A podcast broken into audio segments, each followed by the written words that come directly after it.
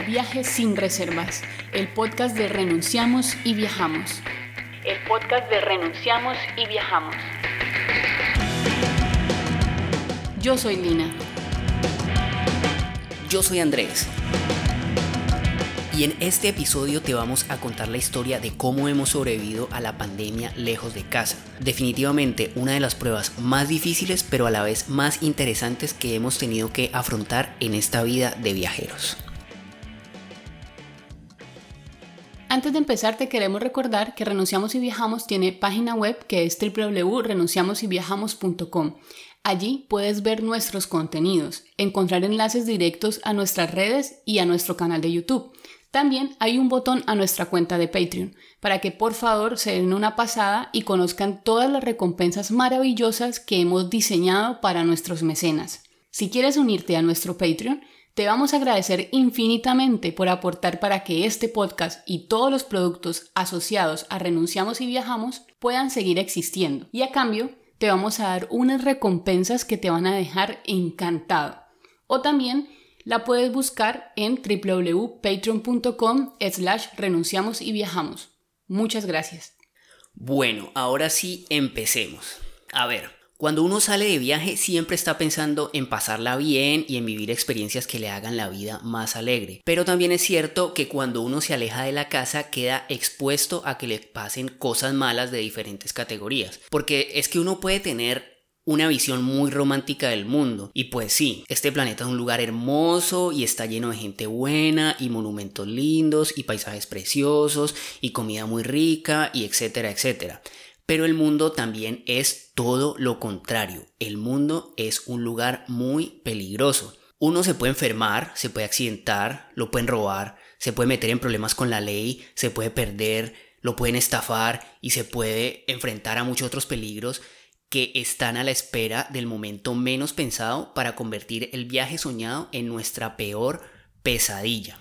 El peligro es inherente a la vida misma y siempre nos acecha como una sombra. Cuando uno está lejos de casa es mucho más vulnerable ante todas estas situaciones, sencillamente porque uno está en un lugar ajeno, tal vez donde se habla un idioma diferente, donde nuestros derechos no son los mismos que los de los locales porque no tenemos la mano amiga de familiares o de amigos que nos saquen de un apuro o de un problema bien feo y muchísimos otros factores que hacen que cualquier situación se pueda magnificar hasta convertirse en el drama de la vida. Pero pues igual uno sale de viaje siendo consciente de que estas cosas pueden pasar, ¿no? Y uno se arriesga y trata de cuidarse al máximo para no ser víctima de alguna de estas o de otras calamidades. Y generalmente uno la pasa bueno y se divierte y aprende mucho. Pero lo que nunca en esta vida estaba en los planes de nadie era quedar atrapado al otro lado del mundo en medio de una pandemia. Imposible. Esa, sí, esa Imposible. Esa, esa, mejor dicho, no se la pilló ni nos tragamos, pues. Y eso nos pasó a nosotros. Mejor dicho, nos está pasando a nosotros en este momento. Mientras estamos grabando este episodio, estamos en condición de varados nada menos que en Tailandia, país en el que vamos a completar nueve meses de estadía por la imposibilidad de regresar a nuestro país por los cierres de fronteras y aeropuertos. Y en siete de esos nueve meses, nuestra figura migratoria ha sido la de extranjeros varados en Tailandia. Imagínate pues. y bueno, nosotros somos viajeros y estamos acostumbrados a permanecer largas temporadas por fuera de la casa. Y se supone que ya la experiencia nos ha hecho un poquito más adaptables a situaciones inesperadas en medio de un viaje. Pero esto también les pasó a muchas otras personas que quedaron varadas en medio de sus vacaciones o en un viaje de negocios o simplemente en un viajecito express por diferentes motivos al exterior y la pandemia los obligó a quedarse meses sin poder regresar a sus lugares de origen a vivir esta crisis con sus familias. Uy, sí. Por todo lado se vieron casos de familias separadas y gente durmiendo en los aeropuertos o acampando por fuera de los consulados, ¿no? Y con el pasar de los días, mucha gente quedó casi en condición de mendicidad y hubo lugares donde el encierro era crítico y la policía era demasiado arbitraria y maltratadora con los extranjeros porque además vimos que se generó como el imaginario de que eran los extranjeros los que portaban la pandemia y eso creó una ola de xenofobia tremenda. Imagínate, por ejemplo, en India, no dejaban salir a la gente de los hoteles ni de sus lugares de aislamiento, ni siquiera a comprar comida. Es que imagínate eso. Imagínate uno sin poder salir por agua y comida. Es lo más básico que uno podría requerir. Y si la policía veía a alguien por fuera, lo agarraban a palo. Impresionante. En India la policía reprende con castigo físico y parece que tuvieran eso permitido. ¿Te acordás cuando estábamos en Varanasi y un policía le dio una cachetada durísima al conductor de nuestro tuk-tuk por hacer el pare donde no debía? Uy, sí. En India, donde las normas viales parecen que no existían. Uy, claro, claro que me acuerdo. Casi le voltea el mascadero, como Sí. dice mi abuela. Fue tenaz. Además, en muchos países la gente veía un extranjero y lo insultaban o se cambiaban de andén o le gritaban go home. Y es allí donde el viaje se convierte en un infierno para muchos, porque es que cuando uno está en tierra de nadie y no encuentra empatía ni solidaridad en los demás, pues ahí los motivos del viaje ya se pierden por completo definitivamente, ya uno para qué viaja, claro. ¿no? Y ahora imagínate que a uno le tengan miedo como si fuera un marciano recién llegado. Un ¿ah? extraterrestre completo. Uno no puede negar que esta pandemia mostró muchísimas caras dramáticas y las afectaciones han sido durísimas para mucha gente, como los que perdieron sus empleos, los que debieron cerrar sus negocios y quedaron endeudados, los que no tuvieron nada que comer durante días enteros y pues claro, los que perdieron a sus familiares a causa de esta enfermedad. Pero los varados en el exterior somos tal vez una de las caras más ocultas de todo este caos. Unos de los afectados menos visibles justamente por estar lejos de los focos de las cámaras de los medios de comunicación, que se enfocaron en el aumento de las cifras de contagios y de muertos como si esto se tratara de un taxímetro. Sí, el taxímetro de la pandemia, ¿no? Sí, tal Yo cual. le agregaría una cosa, ¿sabes? Y es que se tiene la idea en el imaginario colectivo de que el que viaja es porque tiene plata, entonces los viajeros pues somos millonarios y puede quedarse uno tranquilamente por fuera todo el tiempo que quiera.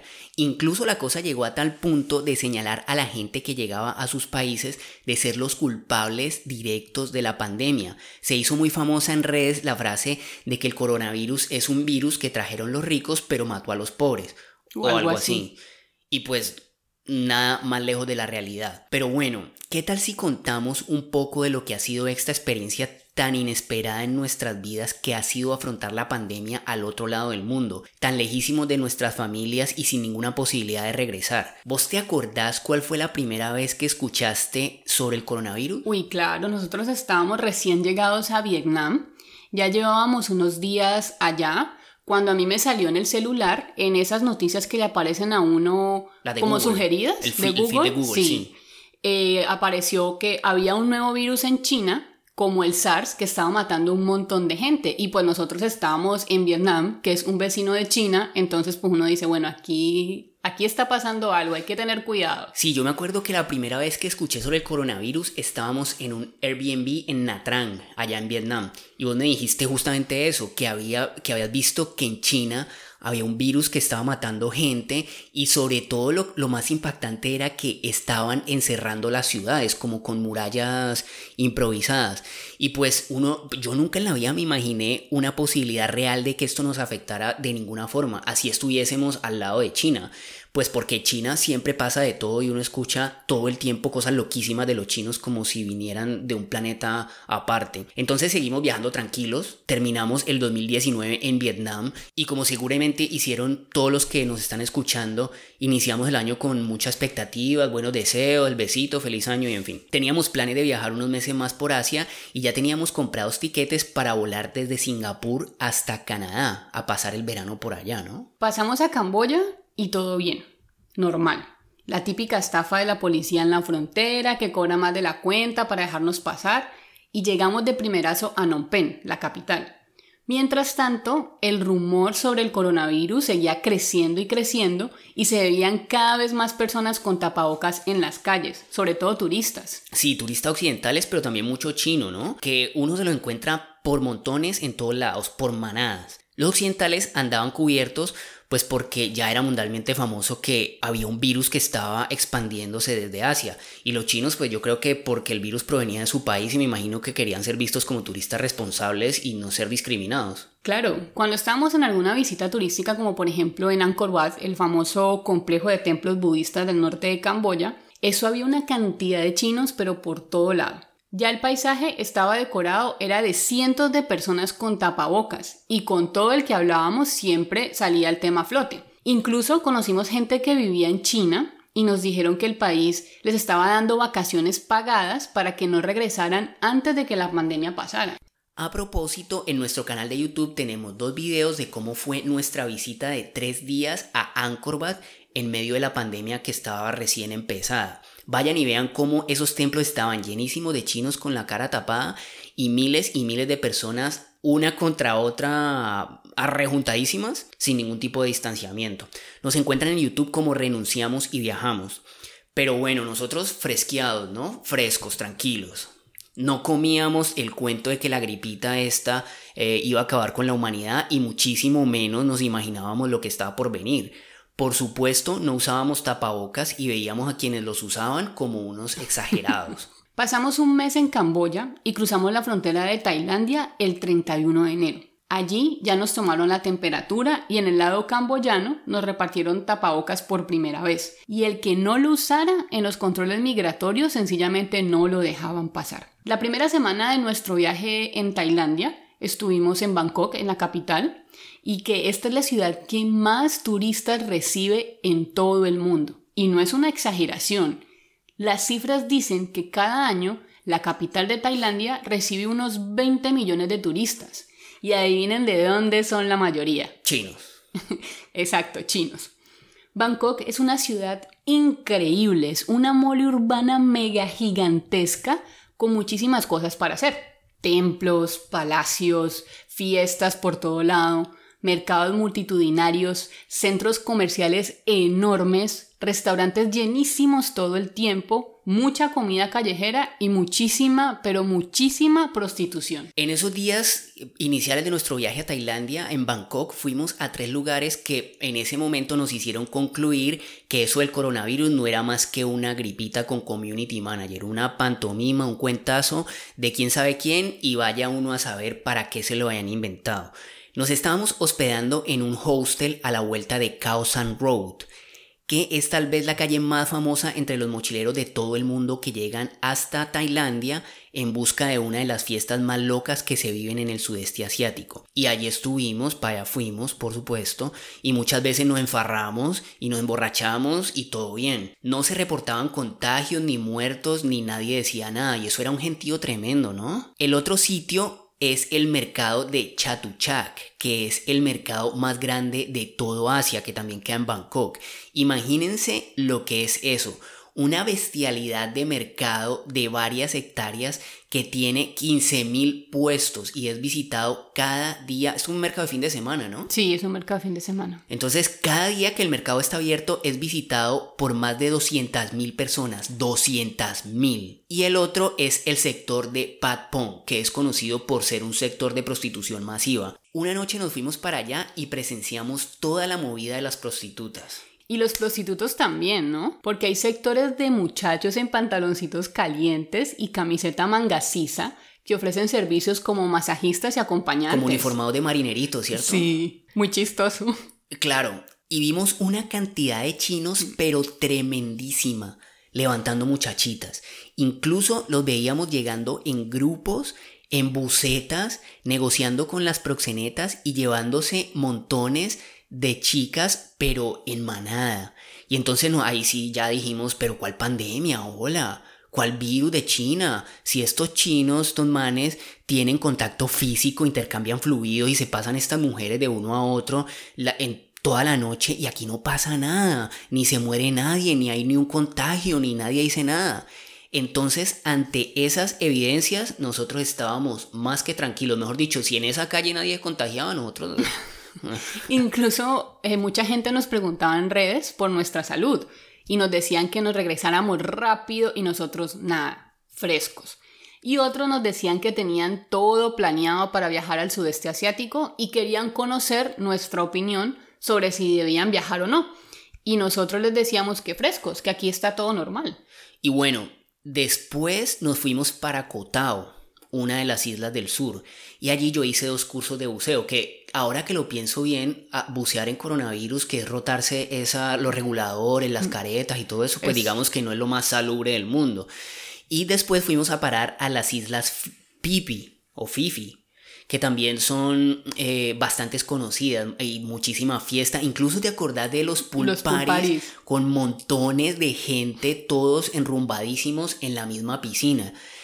Muchos paseos, muchos amigos, noches de pizzas y asados en el hostel. Incluso compartimos habitaciones en todos los lugares donde estuvimos compartimos habitaciones con otros viajeros. ¿Te acuerdas en Pipi que compartimos la habitación con 16 personas? Uy, sí, no, eran como, eran 20 camas. eran 20 camas. Eran 18 personas más nosotros dos, todos llenos y usando el mismo baño. Sí. Bueno, eso solo fue un par de noches, ¿no? Sí, no, aguantamos, mucho. Pero, pero nada de contagios. No. Ni sospechas, ni nada. Nadie decía nada de la vida normal. Sí. nada, nada. Aunque muy pronto se empezó a escuchar que la pandemia había entrado a Europa.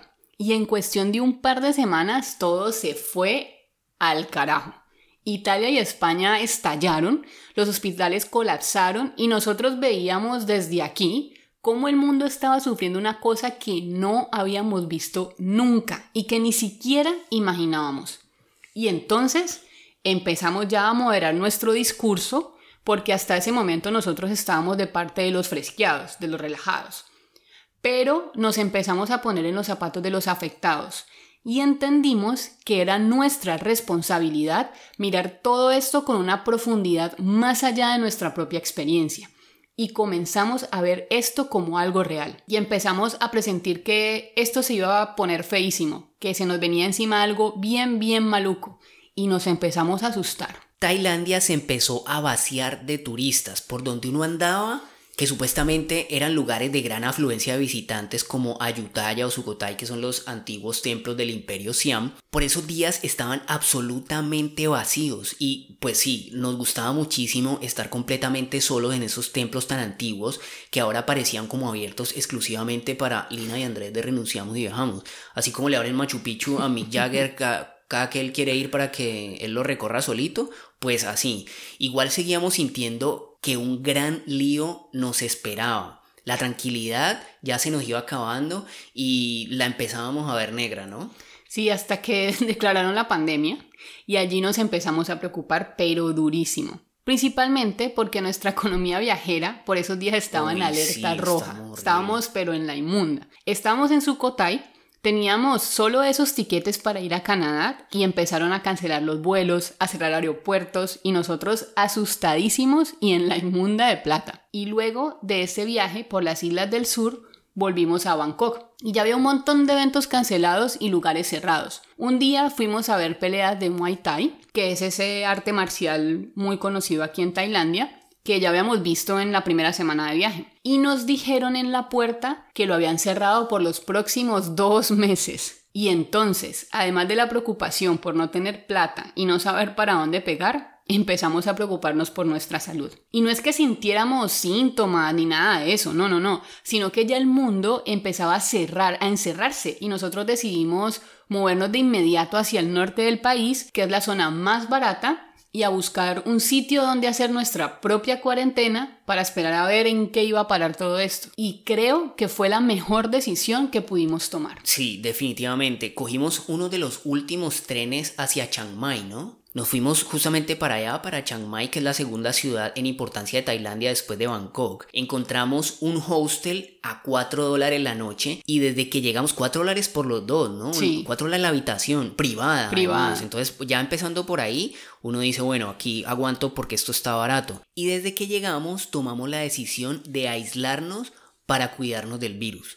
Salimos a explorar el área en busca de un mercado o un lugar donde comer y nos encontramos con una señora que vende el mejor pad thai que comimos en todo Tailandia a un dólar por cada uno, ¿no? Mistanya. Mistanya, que por ahí en las stories de, de, Instagram la pueden ver. Todos los días comíamos arroz frito con vegetales o pad thai con huevo hecho por Mistanya. Ese fue nuestro menú invariable durante por lo menos un mes, ¿no? Sí. Todos los días comíamos lo mismo. A la vuelta del hotel había una máquina donde recargar agua y unas cuadras más allá un mercado donde comprar frutas, porque no teníamos cocina ahí en la habitación. Pero pasó una cosa chistosísima y es que al principio nos dieron una habitación feísima, oscura y con una sola conexión a electricidad. O sea, no daba ni siquiera para cargar los dos celulares al tiempo, un solo enchufe. Y encima de eso, la primera noche me picaron los bedbugs que son como unos chinches que le dan a los colchones y que tienen como característica principal que yo soy su plato favorito en cualquier lugar del mundo a donde voy. Eso no es sino que yo llegue y hacen un banquete, invitan a los amigos, a la familia, y entonces dicen, nos llegó este cachetón colombiano, y encima de todo, soy alérgico a esos bichos. Y entonces ya habíamos pagado nosotros un mes de alquiler. Al otro día fui a la recepción todo enronchado como un zombie que me habían picado hasta en la cara, ¿no? Indignadísimo a pedir un cambio de habitación que no tuviera bichos. Claro, y además, pues con otras tomas de energía, porque pues la. Un mes con un solo enchufe, pues no. Y me dijeron que me volvían la plata el mes, que todo bien, ¿no? Le devolvemos plata y listo, tranquilo, vaya a buscar otro lado que qué pena, que disculpe. Y yo, no, pero ¿cómo se le ocurre? Vea, pensando en los cuatro dólares la noche, ¿no? sí. y yo, no, pero ¿cómo le ocurre? Vean, yo, nosotros nos queremos quedar, el lugar está bueno, en realidad que estaba bueno, se lo pueden imaginar los que nos escuchan que era una posilga, pero no, estaba bastante bueno. Y no, pero no, no nos queremos ir. Y entonces, a manera de desagravio, nos dieron una habitación con balcón iluminadísima con vista a esas montañas preciosas de Chiang Mai donde veíamos el atardecer, el sol redondito ocultarse detrás de las montañas. Tenía aire acondicionado y nevera. Y adivinen qué, por los mismos cuatro dolaritos. Entonces terminamos fue agradecidos con los chinches por habernos hecho el favor de picarme para que nos mudaran de la suite. Me aguanté la picadura una nochecita y el resto de las noches sí, genial. todo tranquilo. Estuvo genial. Y allí estuvimos mes y medio, saliendo solo a lo necesario. Estábamos en una cuarentena autoimpuesta. Y como seguro les pasó a muchos de ustedes, sintiendo a veces que ya nos había pegado el virus y que se nos quitaba solito. Hasta perdimos la cuenta de cuántas veces creímos que estábamos contagiados. Sí, decíamos como un día el uno, otro el otro. ¿Será que tengo coronavirus? ¿Será que, ¿será que lo tengo o no lo tengo? Y decíamos, si lo tenés vos, pues lo tengo yo. Sí, y entonces empezamos a contar en nuestras redes que estamos en una situación crítica y decíamos que la única forma, pues que en realidad la es, que teníamos de sobrevivir era vendiendo nuestros libros. Si vendíamos un libro, con eso pagábamos un día de hospedaje y alimentación. Y fuimos tocados por una solidaridad tremenda.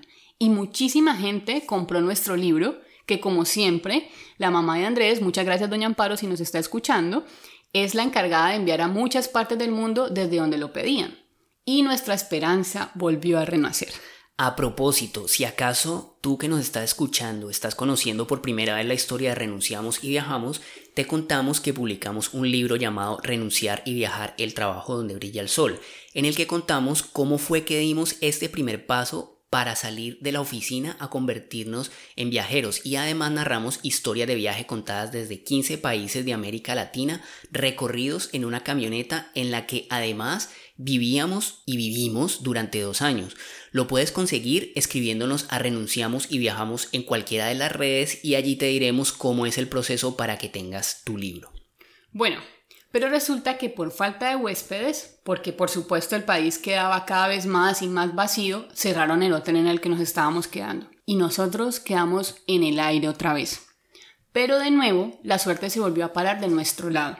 Resulta que el gobierno colombiano destinó una partida para apoyar a los connacionales que quedamos varados a causa de la pandemia. Nosotros nos registramos en el consulado y nos ubicaron en un hostal dentro de la ciudad antigua en Chiang Mai, que es un lugar de una belleza pero exagerada, lleno de templos, mercados, ruinas arquitectónicas impresionante.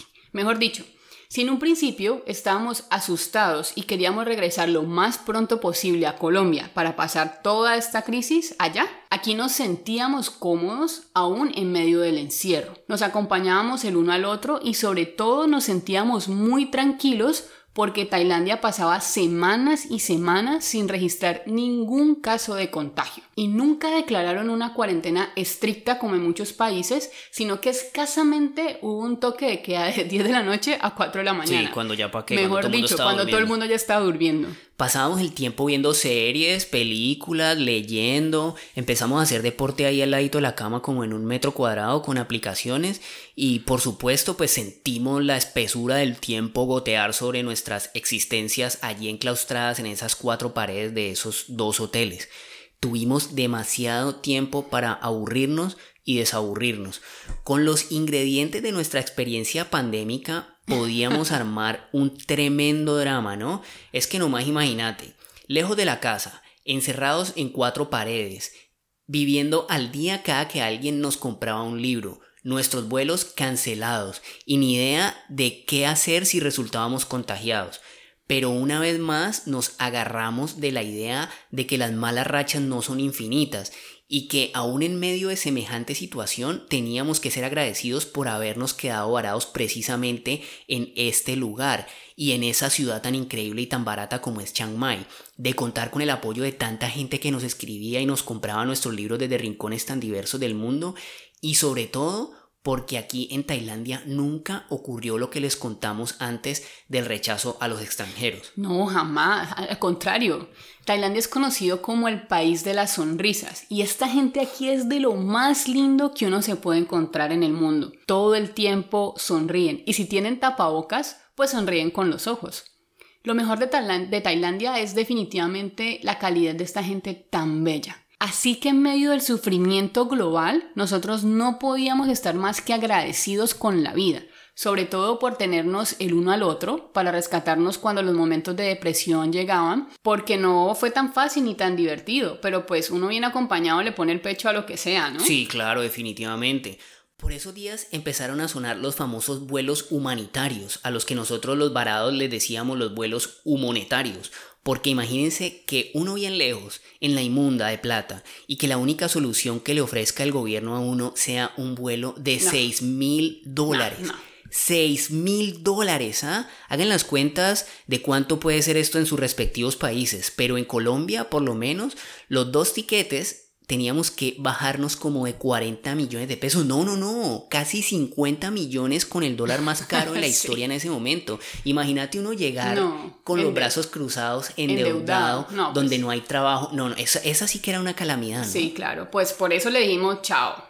Que les vaya bien, pero nosotros no apoyamos semejante robo disfrazado de acción humanitaria.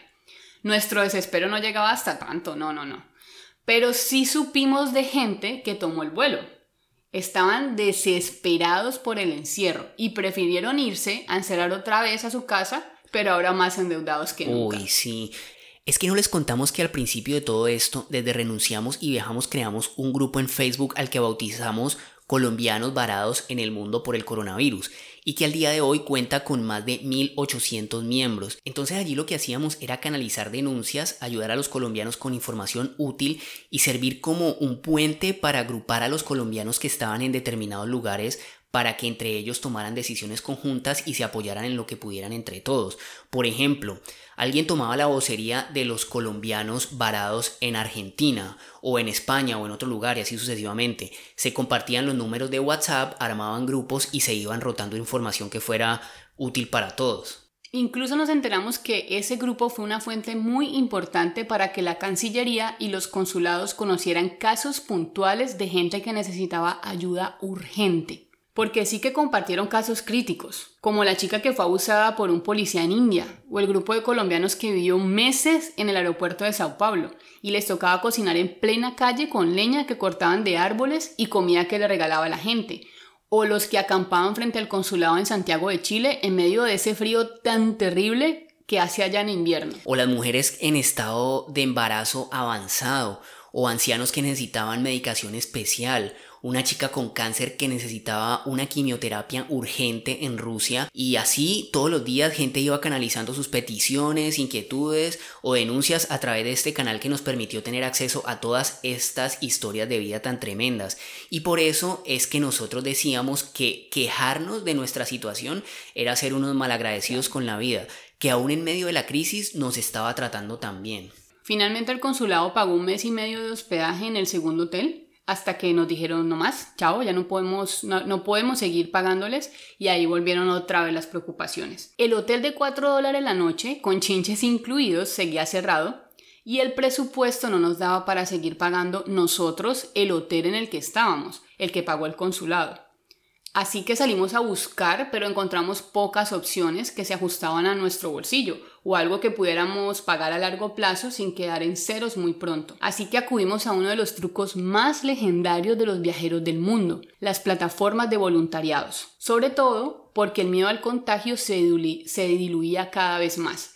Y si buscábamos bien, con suerte íbamos a encontrar algún voluntariado en el que no tuviéramos contacto con mucha gente. Para los que no conocen, un voluntariado es una modalidad que le permite al viajero intercambiar trabajo por hospedaje y a veces por alimentación. Entonces uno se registra en unas plataformas, en este caso nosotros usamos Workaway o Workpackers, se buscan ofertas de voluntariados en el área donde uno está o en los lugares a los que uno, a los que uno está planeando viajar, le cuenta a los anfitriones cuáles son sus habilidades y en qué les puede ayudar. Y si les gusta, pues te aceptan y listo, así es la cosa. Sí, ya de entrada nosotros descartamos trabajos de atención al cliente en hostels o restaurantes o algo parecido porque pues por ahorrarnos el billete del hospedaje no nos íbamos a arriesgar a contagiarnos y pues sencillamente el precio de salir positivo para coronavirus podría ser altísimo tanto en términos de dinero pero también en términos de salud, ¿no? Y por supuesto no íbamos a echar los tres meses de encierro y de cuidados por la borda. Entonces enviamos algunas solicitudes a unas granjas donde si nos aceptaban teníamos que trabajar arreglando jardines, permacultura la mayoría decían, ¿cierto? Sí. De lo cual no tenemos ni idea, no sabemos hacer, no sabemos ni cavar un hueco, pues. Pero uno dice, uno se arriesga y va aprendiendo ahí lo que, le, lo que le indiquen, lo que le enseñen a hacer. Aquí se trataba era de sobrevivir y de ahorrar lo que más pudiéramos. Además pensábamos que los jardines significaba aire libre y eso también significaba salir de los tres meses de encierro en esas cuatro paredes que ya nos tenían, era más o menos al borde de la locura, cada día un poquito más. Otro que nos encontramos muy interesante eran voluntariados trabajando con perros rescatados. Y de eso enviamos solicitud a dos anfitriones. Una señora alemana que vive con, con 20 perros y le ofrecía habitación privada con aire acondicionado a cambio de cuidar de sus perros. Llevarlos a pasear, ayudarle con el jardín, que no era poco trabajo, pero pintaba muy bien. Y el otro era un refugio que tiene 400 perros salvados de convertirse en carne comestible en China, Vietnam y Camboya, que son los países de la región en los que se consume carne de perro y los contrabandean desde Tailandia. Pues claro, porque aquí sí hay perro de la calle, ¿no? No como allá que ya los comieron todos. pues faltaba un día para terminar las noches que el consulado había pagado en el hotel del centro histórico de Chiang Mai. Nos escribió la, la coordinadora de voluntarios de ese refugio diciendo que le vendría muy bien alguien que le ayudara con las redes sociales y la página web del refugio. Y nosotros súper felices porque somos muy fanáticos de los perros y tenemos experiencia en redes, en página web y estrategias de marketing. Claro, era como anillo al dedo, ¿no? Venía, era, pero adecuadísimo para nosotros. Aunque acordate que al principio estábamos un poco escépticos porque pensábamos que nos iba a tocar atender a los 400 perros y que nuestro trabajo iba a ser limpiar 400 mierdas de perro al día y eso multiplicado por dos o tres cagadas diarias por cada perro eran 1200 mierdas. y pues eso a nadie le suena muy entretenido que digamos. Además, al ser perros rescatados, pensábamos que nos íbamos a encontrar con casos gravísimos, mutilados, sangre, herida y de todo. Y eso en lugar de sacarnos del bajón anímico que teníamos por el encierro, nos iba a golpear más duro.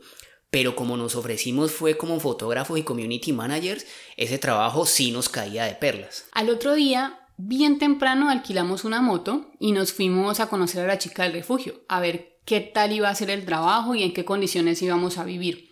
Y vaya sorpresa que nos llevamos. Amanda, que fue la chica que nos contactó, vive en un pueblito que se llama San Patón, cerca de una ciudad a unos 25 kilómetros de Chiang Mai que se llama Handong. Vive con 20 perros y digamos que la limpieza y el orden no es que sean sus principales aficiones. Entonces, el primer impacto luego de saludar obviamente a los perros y escuchar un montón de historias fue como que...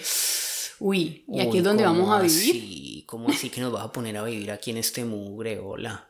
Pero de una parece como si ella nos hubiera leído la mente, ¿no? Porque nos dijo que la casa de ella ya estaba muy llena con ella y con los, perros, y que no tenía espacio para voluntarios, así que había alquilado una habitación en otra casa, en la casa de una polaca, y que la casa era muy linda, nos decía. Sí, y luego fuimos al refugio y la cantidad de perros era impresionante. Pero a pesar de ser tantos, estaban muy bien tenidos y vivían muy bien. Había más de 400 perros y esa experiencia para nosotros que somos amantes de los perros fue increíble. Y la cosa iba muy bien porque ya nos decía, pues ustedes que son los que saben de fotografía y redes sociales, hagan lo que quieran con esas redes y esa página. Lo que queremos es aumentar seguidores y promover la adopción y de una vez empezamos a tomarle fotos a los perros y ya dábamos por hecho que ese iba a ser nuestro voluntariado. Sí, no nos habíamos ni trasteado ni nada y ya estábamos tomando las fotos, ¿no? Entonces eso fue de una. Luego nos dio la dirección de la polaca para ir a conocer la casa y cuando llegamos no podíamos creer el tamaño de la suerte que nos acompaña en este viaje, Lina. ¿Vos te acordás de ese momento? Sí, eso fue impresionante. nos mirábamos a los ojos, los dos sin decir nada y como con la boca abierta decíamos, ¿qué qué? Era una casa campestre pero tremendísima, grandísima, de dos pisos, llena de árboles frutales, rodeada de todo tipo de naturaleza, equipada con todo, hamacas, aire acondicionado, zonas verdes grandísimas. Una casa hecha de madera, como estilo chalet, con pared grande de vidrio y una cocina montadísima con todo lo necesario. Y nosotros teníamos una cabañita privada para nosotros, también de madera y muy cómoda. Pero allí no paraba la cosa. Resulta que la polaca se iba dentro de dos días a un retiro de yoga a Copangán, que es una de las islas del sur, y nosotros nos podíamos mudar a su habitación con baño privado y con todos los juguetes. Imagínense, como chasqueando los dedos, pasábamos de estar encerrados a vivir en medio de la naturaleza y en nuestra propia casa y trabajando en algo chéverísimo que además era una labor social con los perritos, mejor dicho, no lo podíamos creer, mejor imposible. Mejor imposible. De nuevo los invitamos a que vayan a nuestro canal de YouTube y vean los videos de toda esa experiencia. Aquí me gustaría parar y hacer una reflexión sobre lo que significan las malas rachas en la vida. Porque pues así como empezamos este episodio diciéndoles que en los viajes uno espera pasarla bien, pero a veces las cosas salen mal, pues así es la vida misma, ¿no? Los problemas son inevitables y uno tiene que ponerles el pecho, afrontarlos, solucionarlos y la solución está en nuestras manos. Y si no, pues dejarlos ir, dejarlos fluir, dejar que la vida continúe aún en medio del dolor. Pero eso sí, no se deben dejar ir los problemas sin uno quedarse con una enseñanza. Aprende de los problemas y con el tiempo cuando ya hayan quedado atrás, verás que te hicieron más fuerte y te dejaron herramientas para seguir enfrentando la vida. Claro, ya están escuchando esta montaña rusa de emociones que ha sido para nosotros esta pandemia, pero siempre nos mantuvimos con la esperanza de que en algún momento la situación tenía que cambiar y pues así pasó efectivamente. Así que si justo ahora que nos están escuchando están pasando por algún momento difícil, a causa de la misma pandemia, por supuesto, que aún no termina o de cualquier otra cosa, pues esperamos que esta experiencia que les estamos compartiendo les sirva un poquito de ánimo o de apoyo moral y sepan que todo pasa como tiene que pasar. No hay forma alguna de que sea diferente. Pero bueno, sigamos con lo de los perros, que esto ya se está poniendo bastante interesante. pues sí. Al principio íbamos a la casa de Amanda casi a diario. Modificamos y mejoramos la web del refugio que se llama New Hope Chiang Mai, algo así como una nueva esperanza para los animales de Chiang Mai, y de una hicimos crecer las redes. Nuestra casa se convirtió también en hogar de paso de perros que necesitaban adopción, y pues nosotros felices de tener mascotas y desarrollar sentimientos tan fuertes y tan genuinos por esos perros. Íbamos al refugio a fotografiar perros para postear en las redes y para buscarles hogar y logramos encontrarles familias a varios de ellos. Y sobre todo nos encantaba ir al refugio a consentirlos y jugar con ellos. Aunque era un trabajo muy agotador, ¿no? Porque son muchísimos perros y jugar con todos era imposible, aunque queríamos cogerlos a todos y yo me los llevaría para la casa a todos. Ellos demandan muchísimo tiempo y uno sencillamente no alcanza a consentirlos a todos. Y listo, en un abrir y cerrar de ojo se fueron otros dos meses. Nos hubiésemos quedado mucho más tiempo, pero a la polaca se le acabó el contrato de alquiler de la casa y nos dijeron que teníamos que irnos. Y era lógico, ¿no? Porque ella pagando alquiler y estando en la otra isla, pues simplemente para mantenernos a nosotros dos como que no, no tenía sentido. Yo suelo creer mucho en lo que les decía anteriormente, que las cosas llegan y se dan en su momento. Pero Lina se estresa a veces por no saber qué viene, por no saber cuál es el paso siguiente. Mientras que a mí me da es como una emoción de saber que mi vida va a, subir, a sufrir un nuevo giro inesperado y me emociona muchísimo saber qué es lo que va a pasar. Vos me decías que, que, más bien te estresaba, ¿no? Que qué le ves de emocionante, qué le ves de emocionante. Sí, sí, sí, bastante. Pero bueno, y mientras tanto, las ganas de volver a la casa, de volver a Colombia, iban desapareciendo cada vez más. De ver que la pandemia ha desatado una crisis social sin precedentes en nuestro país. Y en general en toda la región latinoamericana, ¿no? Porque es que el coronavirus dejó al descubierto todas las grandes fallas que los latinoamericanos tenemos como sociedad y las expuso en la superficie como corrupción extrema, sistemas de salud súper precarios, economías débiles y poca capacidad de accionar de nuestros gobiernos a la hora de resolver una crisis de cualquier categoría. Sí, súper triste. Entonces decíamos, pues sí, claro, nos gustaría volver, sería genial volver a abrazar a nuestra familia, de volvernos a juntar con nuestros amigos, pero ¿y luego qué? Decidimos seguir aguantando por acá a ver qué es lo que va a pasar con nosotros y seguir viviendo la vida como tanto nos gusta, que es viviendo experiencias y contando historias como esta que hoy les estamos contando. Y los vuelos humanitarios seguían saliendo cargados de colombianos y de miles de dólares que les arrancaban. Pues resulta que la otra señora alemana de los 20 perros se tenía que ir de viaje y no tenía con quién dejarlos. Entonces nosotros fuimos y nos ofrecimos. Le hablamos a ella, le dijimos que queríamos quedarnos aquí con ella. El trabajo de cuidar esa casa y esos perros era mínimo dos meses más. Y al mismo tiempo, Tailandia iba extendiendo más y más las visas de los extranjeros varados porque no teníamos forma de regresar. Y además porque la economía del país sufrió un golpe durísimo por la ausencia de turistas. Ya les contábamos que Bangkok es la ciudad que recibe más turistas en el mundo, ya se imaginarán. Y el Producto Interno Bruto de este país además se sostiene en una parte grandísima con el billete que los turistas vienen a dejar acá. Entonces, por lo menos ya teníamos una estancia asegurada en Chiang Mai y pues aceptamos el trabajo con la, con la alemana. Sí, pero unos días antes pasó una cosa muy curiosa. Nos había escrito una chica inglesa diciendo que nos había encontrado por ahí en internet y que nos ofrecía cuidar una casa en una isla. La casa es también de perros rescatados y nosotros lo que deberíamos hacer si aceptábamos la oferta era cuidar los perros, atenderlos y despacharlos cuando encontraran familias adoptivas y se fueran de viaje definitivamente. Pero pues nosotros estábamos de verdad que bastante cómodos en Chiang Mai, ¿no? Y desplazarnos hacia el sur era muy lejos y muy caro y lo que no queríamos hacer y no nos podíamos dar el lujo era gastar más de la cuenta. Pues le dijimos a la chica que no, que muchas gracias, que ya habíamos aceptado una oferta cuidando eh, esa otra casa de esa señora alemana con los otros 20 perros, pero ella insistía insistía, insistía, diciendo que le gustábamos mucho nosotros y que tenía como un buen presentimiento, eran más o menos las palabras que utilizaba. Y un día nos escribió haciendo una oferta pero increíble, que les digo sinceramente que si no nos hubiera pasado a nosotros y alguien me la cuenta, difícilmente le creo. Miren, nos ofreció pagarnos tiquetes aéreos desde Chiang Mai hasta Bangkok y luego transporte terrestre hasta Koh Chang que es la isla donde queda la casa de los perros. Además, ella pagaría el alquiler de una moto para movilizarnos dentro de la isla y nos daban una mensualidad de 200 euros por el trabajo. Vayan viendo pues lo que es esto. Y encima de todo, si nos ofrecemos como voluntarios para llevar a alguno de los perros a donde sus familias adoptivas en Europa, nos ponen los pasajes desde Tailandia hasta Alemania, Francia, Suecia, Holanda, Inglaterra o Estados Unidos completamente gratis.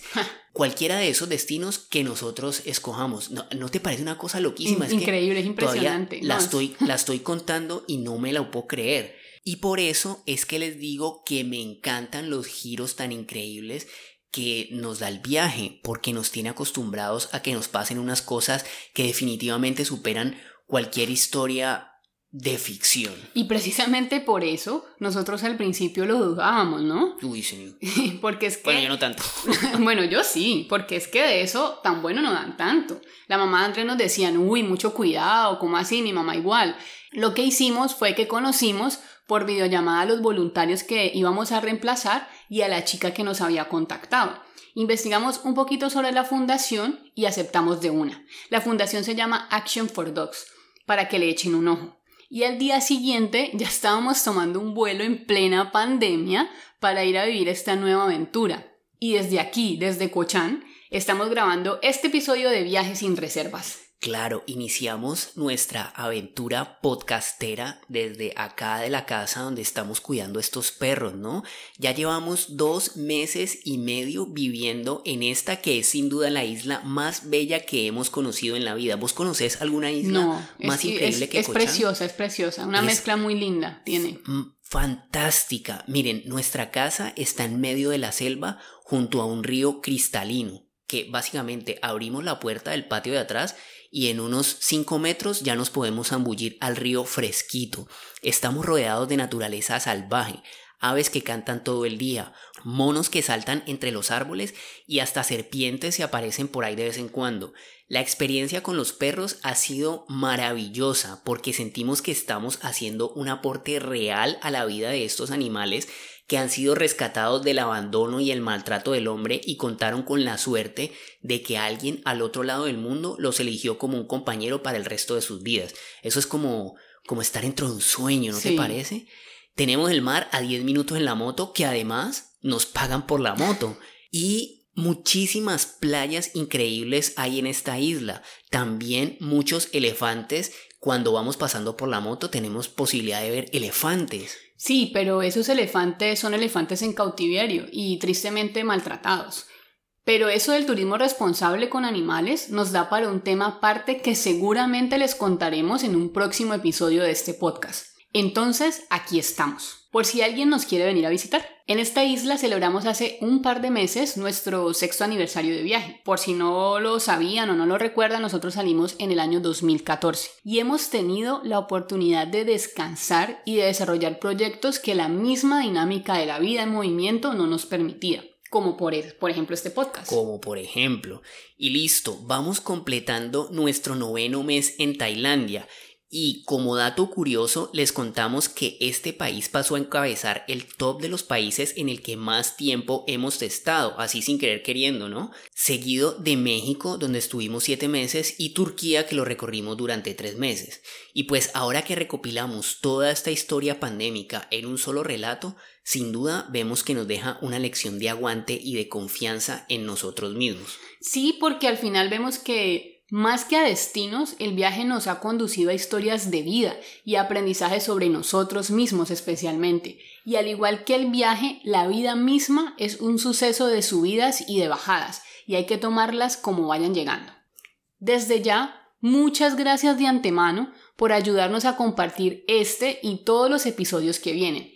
Es la única forma que tenemos de llegarles a más personas como tú y de hacer crecer este y todos los proyectos asociados a Renunciamos y Viajamos. Acuérdate de etiquetarnos cuando compartas y así te podemos repostear. Y claro, si te gusta nuestro trabajo, por favor considera apoyarnos en Patreon, que tenemos muchas recompensas lindas y contenidos exclusivos para nuestros mecenas. De paso, le agradecemos a todos nuestros mecenas que en este momento están apoyando nuestro trabajo. Porque gracias a ellos es posible que nosotros estemos desarrollando este y otros proyectos de Renunciamos y Viajamos. Así vamos cerrando este episodio de Viajes sin Reservas. No sin antes recordarles que pueden seguir este podcast en su plataforma favorita. Estaremos cada semana en Spotify, Apple Podcast, Google Podcast, Evox o en tu proveedor de podcast favorito. También pueden escuchar este y todos los demás episodios en www.renunciamosyviajamos.com y en nuestro canal de YouTube. También los esperamos en Instagram, Facebook y YouTube. Dejen su comentario, propongan un tema que quisieran escuchar en los siguientes programas o dejen un mensaje que por allí siempre respondemos. Nos encuentran como Renunciamos y Viajamos en todas las redes. La música original de este podcast es de nuestros grandes amigos del psicópata Bill.